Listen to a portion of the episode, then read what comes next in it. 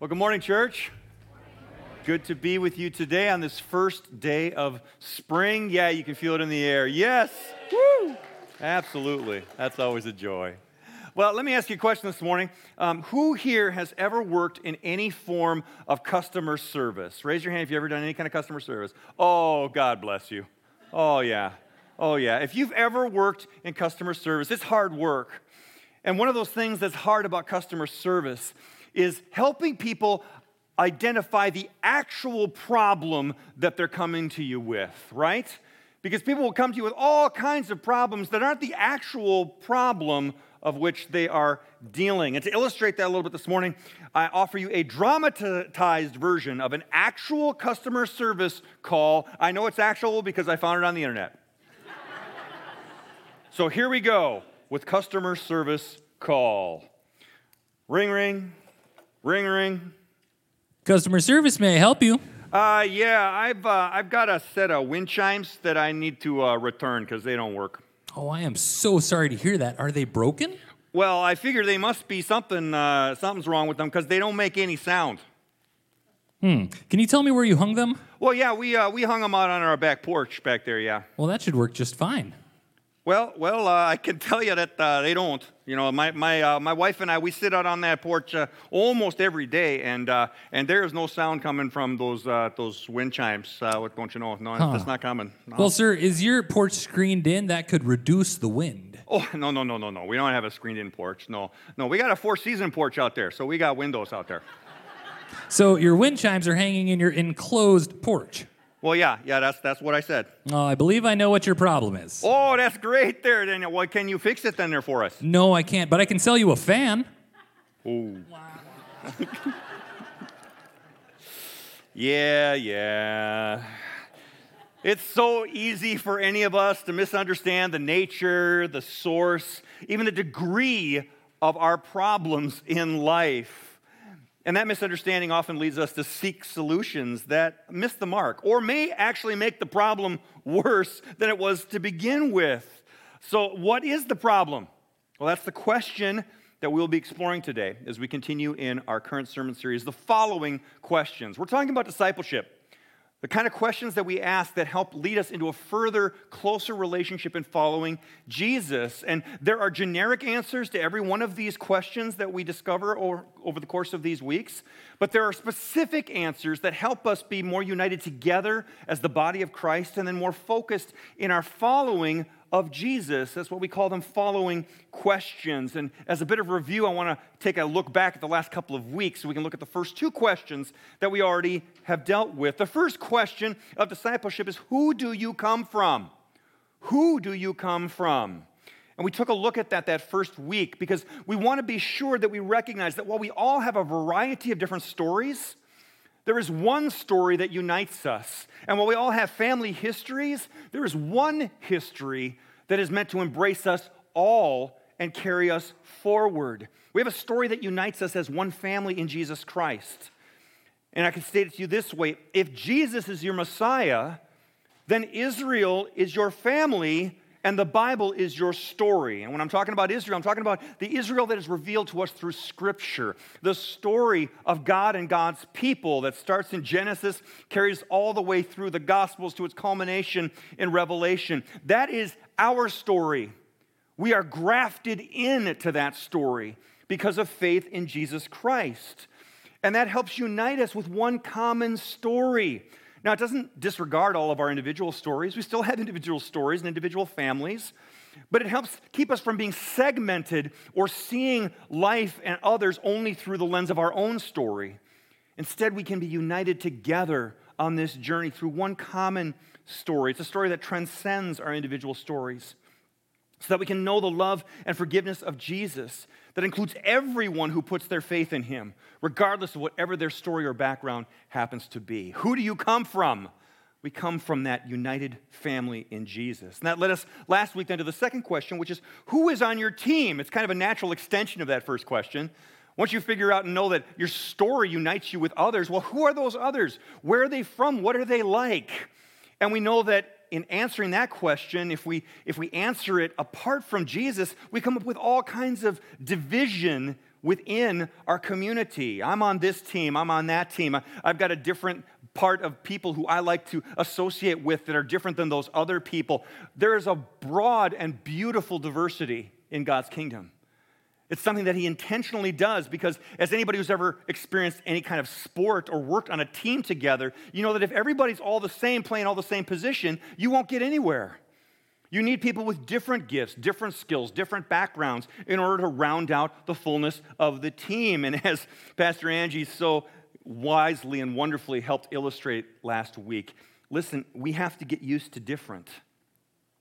We must get used to different if we want to remain unified in mission while seeing God's grace in every corner of our very diverse community. That helps us understand what team we are on. We are on Team Jesus, and each one of us has roles to play, but we are all different and unique on that team. And that's a glorious, wonderful, and beautiful thing that doesn't divide us. It actually makes us much more effective in mission. So those were the first two questions. Who do you come from and who is on your team? So now that we know where we come from, we understand whose team we are on. That brings us to the next question, which is what's the problem? What's the problem? Listen, every team has obstacles that you have to overcome, right? Every job, whether you're on a team at work or whether you're on a sports team or whatever team it happens to be on, there are obstacles that must be overcome. There are things that are in the way. There are goals that you are working towards. And if you aren't clear about what those obstacles are, that can lead you into further problems. So that's what we want to talk about today. It's easy for us to get stuck there in answering that question, what's the problem? Let me see if I can help us reflect on this a little bit more deeply. What do you see as the biggest problem in the world today? Now, don't shout it out. Don't, don't answer it. That's a rhetorical question. But I want you to answer it inside yourself. I want you to think about this. I'm going to give you a second to think about it, as a matter of fact. What do you see as the biggest problem in the world today? Just take a moment and think about that question.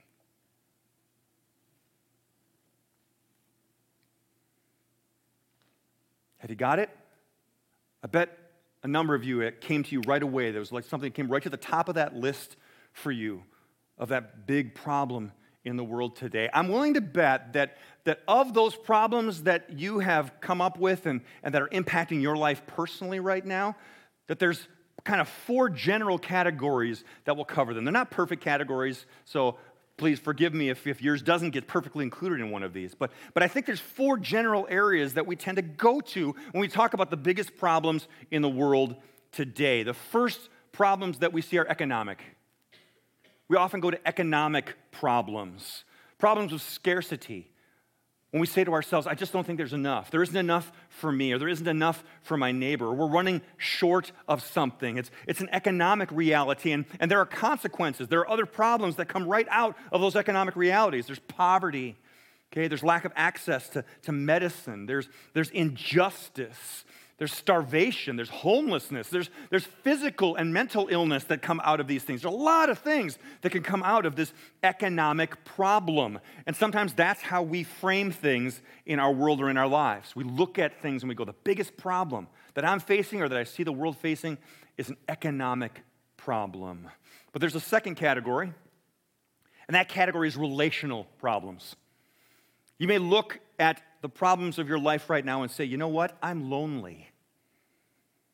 I'm dealing with some family dysfunction right now, some broken relationships between siblings or between parents, between you and a spouse. It may be leading to other kinds of problems like divorce or, or, or other kinds of loss that happen with distance that's come between you and, and a relative or even you and a, and a friend. And sometimes it's, it's not something dark and nefarious. It's just somebody moved out of town, somebody you were close to, and now there's a distance between you and you're feeling that loss. And you go, that's a real problem for me right now. Or, or you've lost someone due to death, a death in the family. These are real things and real problems for sure, and they come under that category of relationship.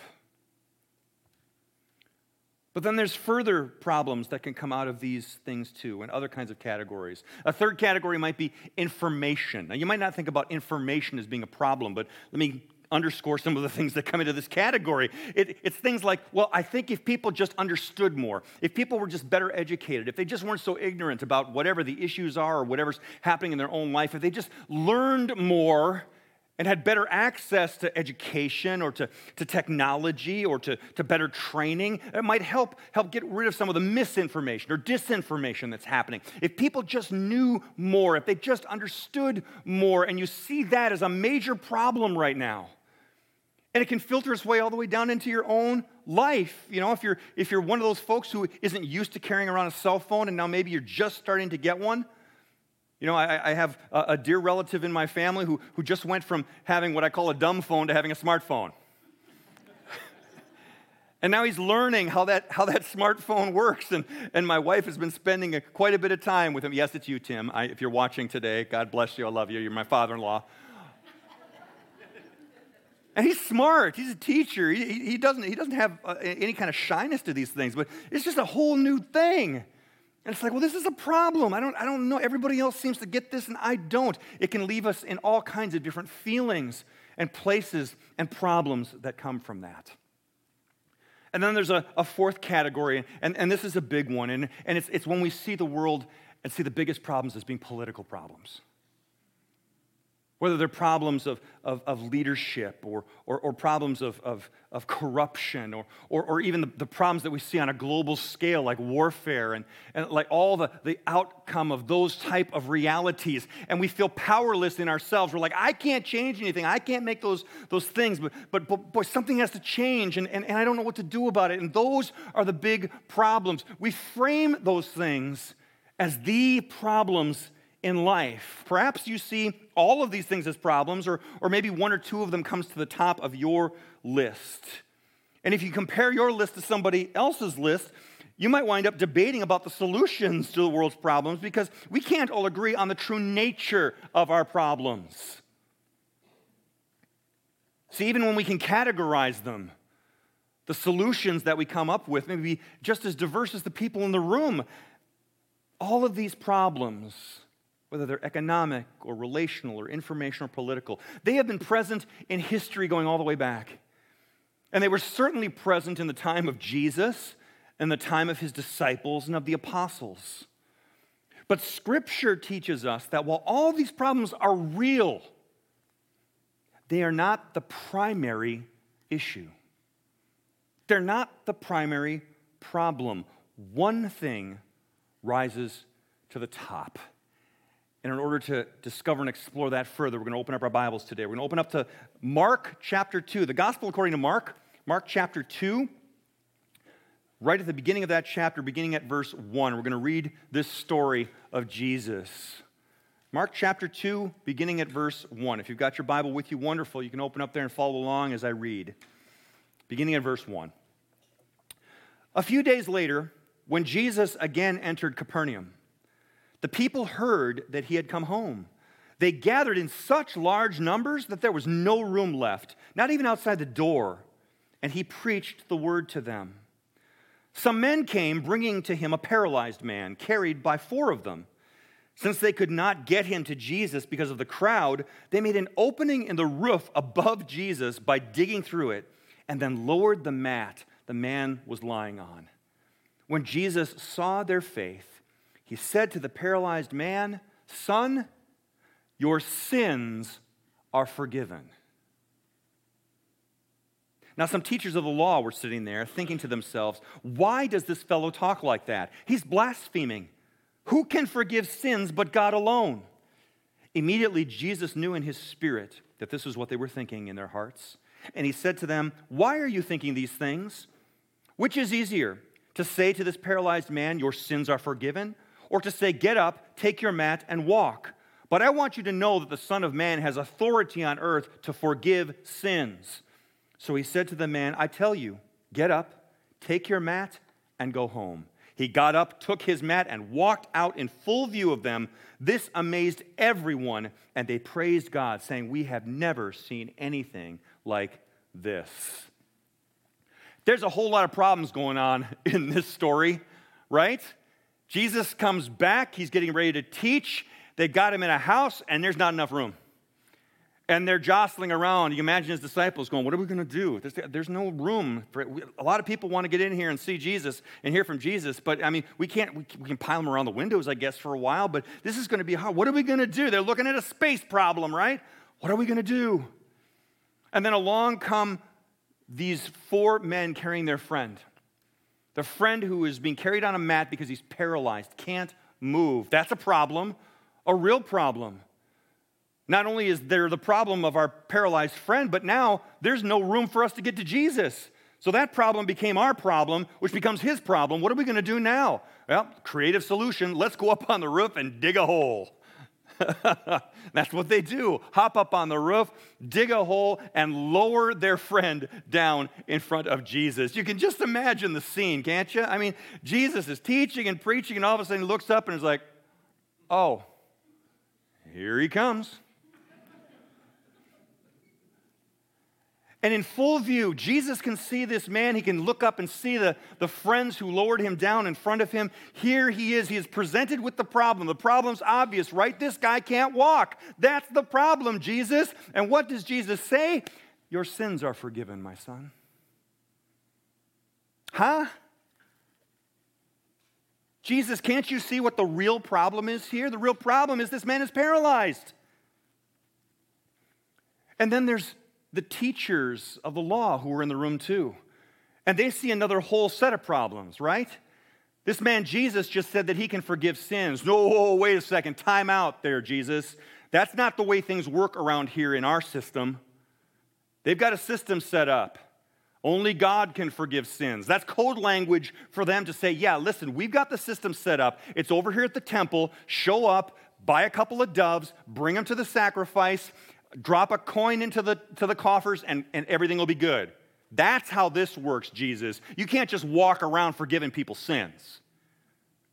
That's the problem that they see. All of these different layers of problems that they see, political problems, space problems, economic problems, physical illness, and Jesus trumps them all by simply saying, listen, the number one problem here is sin. That's the problem. Jesus cuts through all of it and hits it on the head. The most important issue in this paralyzed man's life is that he is a sinner in need of forgiveness. Now, Jesus doesn't dismiss his illness, not at all. And the miraculous power that Jesus has, and to prove to everybody that he has the authority to forgive sins, he heals him. The secondary problem. But the first problem that Jesus addresses is the problem. He is a needer, he is a sinner in need of forgiveness. That's because all the world's problems are symptoms of a much deeper problem, which the Bible defines as sin. And that leads us to another problem. You see, sin is a small word, just three letters. And sometimes we can reduce it into just a simple definition. Well, sin is just doing some bad things. All of us do some bad things. We, we just we make some mistakes. Oops, I sinned. Just little things. They're just little things. They're just behavior things. And when we reduce sin to that three-letter word and make it that small, we really make a huge mistake. Because sin is not small. It's a small word, but it has enormous implications. You see, sin is rebellion against God and all of God's creation. It's rebellion against God and everything that he has placed into his creation, physically, emotionally, spiritually, from the environment to the animals, to you and to me, to our systems, to our economics, to our politics, to our information, to our, our relationships. All of it, all of it is impacted by sin. It is the absence of trust in God's goodness, power, provision, mercy, and justice. And in fact, it replaces those things with a trust in ourselves, with a trust in our own goodness, our own power, our own ability to provide, our own version of mercy, and our own twisted sense of justice. It puts us in that place of God. That's what sin does. That's what sin did in the garden. You'll be like God. There's nothing that is more destructive than this. Sin is far more than just bad behavior. It's, it's not just some personal issues that you can manage through some proper self-help or through some good motivation. It's not what it is. If it was, we wouldn't hear what the Apostle Paul describes as the effect of sin in his own life.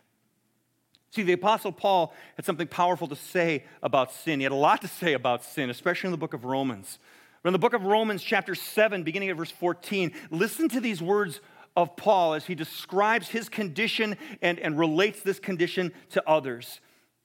Starting in verse fourteen, he says this: "We know that the law is spiritual, but I am unspiritual, sold as a slave to sin.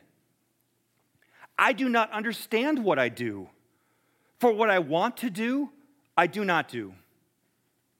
But what I hate, I do. And if I do what I do not want to do, I agree that the law is good. As it is, it is no longer I myself who do it, but it is sin living in me.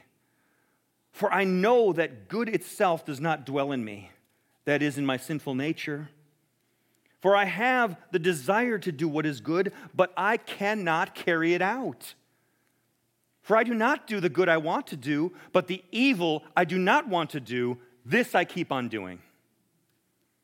Now, if I do what I do not want to do, it is no longer I who do it, but it is sin living in me that does it. So I find this law at work. Although I want to do good, evil is right there with me. For in my inner being, I delight in God's law, but I see another law at work in me, waging war against the law of my mind and making me a prisoner of the law of sin at work within me. What a wretched man I am! Who will rescue me from this body that is subject to death?" You see, Paul gets it. He understands that sin isn't just a few bad things that you do or the, the many bad things that those other people do, whoever that is. No. Sin is a spiritual enslavement, and it claims ownership over everything and everybody. Listen, you don't master your sin. You are mastered by your sin. And sin has only one goal: death, destruction. That's its goal. And it's very, very good at it. And before I make sin just kind of this separate thing out there somewhere, no, it's real. It's real right inside of you too. It's in you, it's around you, it's through you, it's between you, it's among us, it's all there. Sin is very, very real, and it's extremely destructive.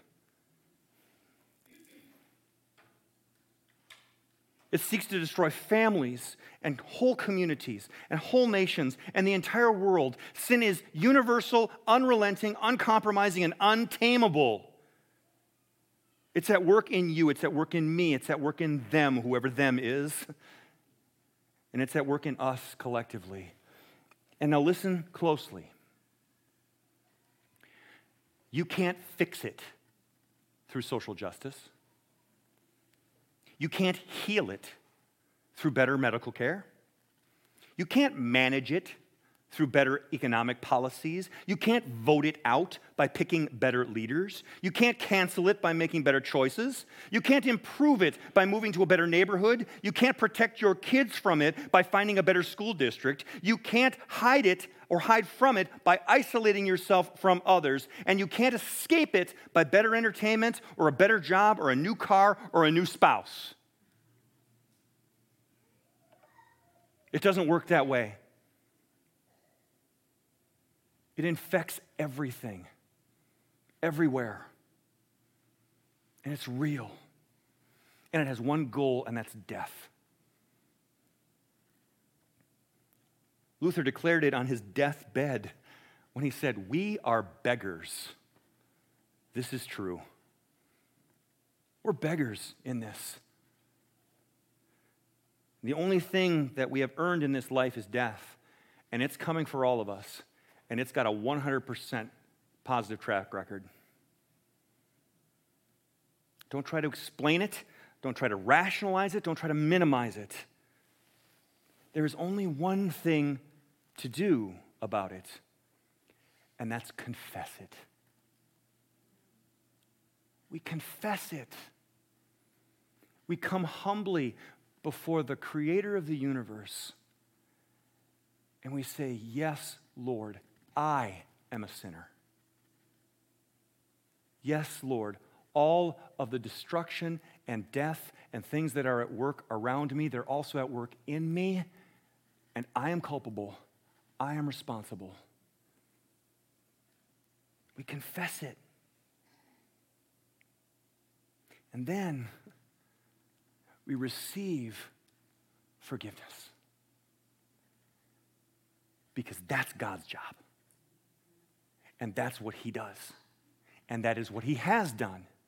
And that is what he continues to do again and again and again. When we confess, God, who is faithful and just, will forgive our sins, your sins, my sins, and cleanse us from all unrighteousness. That's what he does, and it's what only he can do. You can't fix the sin in yourself. You can't fix the sin of others. You can only confess it before God, a grace-filled God who wants to offer you that same forgiveness through the death of Jesus. You see, all of this sin, all of this death came into focus into one person, the Son of God, Jesus himself. He took it all upon himself, past, present, future, personal, communal, political, economic, relational, informational, all of it. He took it all into himself, died the death in his flesh that was owed to every one of us, and then rose to life into a resurrection that offers a promise to you and to me of eternal life and forgiveness. That is grace. That's grace. That's grace. The sin that wants to put you to death, Jesus put to death on the cross. And by being united with him in his baptism, the baptism that he offers to each and every one of us, we are united with him in a death like his so that we can be resurrected in a resurrection like his, into new life, into hope, and to grace. And from that place of living in that, we move into God's grace. Friends, we need to be continually reminded of the depth of our sin if we are to truly understand the depth of God's love and forgiveness. That's grace. We must know it. We must confess it. And then we believe and trust in Jesus who offers forgiveness to us. And then we repent, which means turning towards him and see the new life that he has for us. Jesus described the way that sin worked the same way he described the way that grace worked. It's like a little yeast. And that same yeast that, that is sin, that is spread throughout the entire loaf and into the entire world and saturated everything, is undone through the work of Jesus on the cross, so that now that grace, that forgiveness, that new life, that begins. And that becomes the yeast that's in you, and that now starts to spread and starts to grow and starts to work its way out into all those myriad of problems, and they're real. But if we don't start from that place of knowing what sin has done, we will forever confuse the problem, and we will forever come up with the wrong solutions. So we start there. What is the problem? Sin. What is the answer? The grace and mercy and forgiveness of Jesus Christ. So what do we do next? Well, we confess, and we believe, and we repent. That's what we do. So let's come to the Lord in prayer right now and come into this place that He has called us to in this very moment. Heavenly Father, You have called us into this moment. And Lord, just as we spent time reflecting about the problems and the brokenness of this world and, and come to realize that, that we are a part of that through our sin, through our, our neighbor's sin, through the sin that has saturated all of creation all the way since the fall. Lord, we now look to You, and in You, Lord, we see something else. We see forgiveness.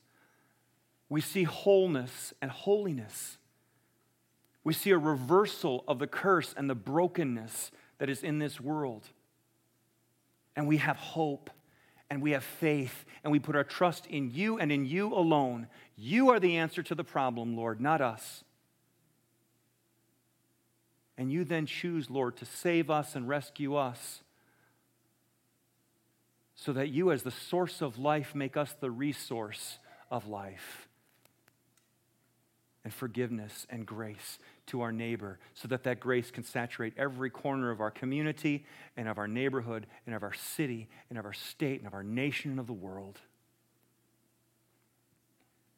Help us to see it, Lord, as we see You first, see ourselves as we truly are, so that we can see You as who You truly are. Thank You for that gift today, Jesus. We thank You and we praise You. In Your name we pray. Amen.